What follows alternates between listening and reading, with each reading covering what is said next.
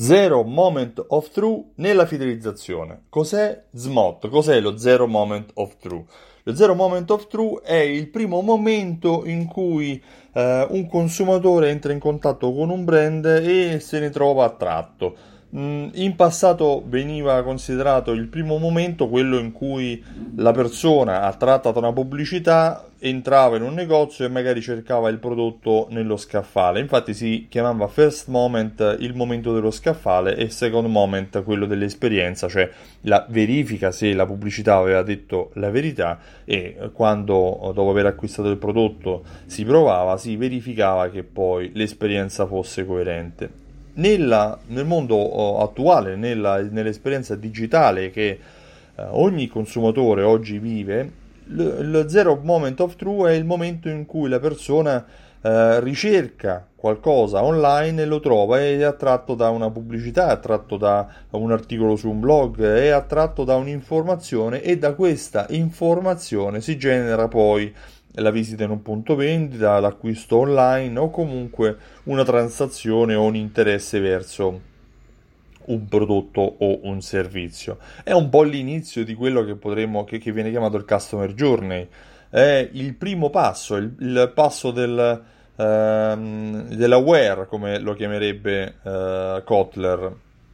in cui ci si rende conto che esiste qualcosa che probabilmente risolve un nostro problema. Ma come si configura Zero Moment of True nella fidelizzazione? Partiamo dal fatto che la fidelizzazione ha come obiettivo quello di creare una relazione con i propri clienti e considerando che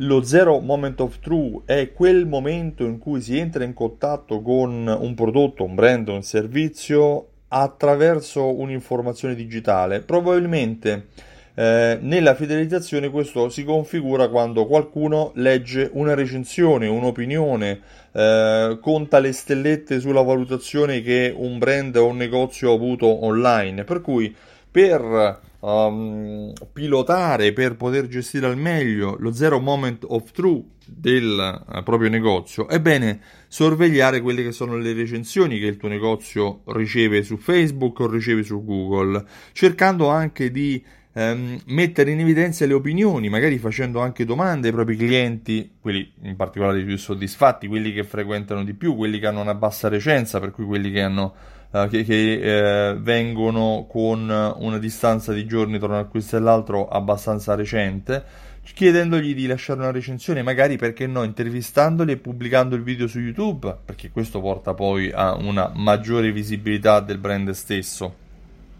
cerca di far parlare i tuoi clienti perché più i tuoi clienti esprimeranno la loro opinione, eh, maggiore sarà lo zero moment of truth di, del tuo pubblico in generale, di persone che magari non ti conoscono e che però potrebbero essere attratti da sapere cosa pensano gli altri di te, come gli altri eh, interagiscono con il tuo negozio. E in funzione di questo aumenterà anche la fedeltà dei clienti quando entreranno, cioè la fedeltà intesa come eh, advocacy, come passaparola eh, dei propri clienti, ehm, è sicuramente incentivata dalle, dal rilasciare eh, opinioni, cioè quando c'è un'opinione che eh, interessa probabilmente a parità di prodotto, a parità di negozio, a parità di sforzo per raggiungere quel negozio, eh, io andrò e mi servirò lì dove le opinioni, le recensioni, la valutazione è superiore. Per cui per gestire lo zero moment of true e per amplificare il valore positivo che puoi trarne dallo zero moment of true, è importante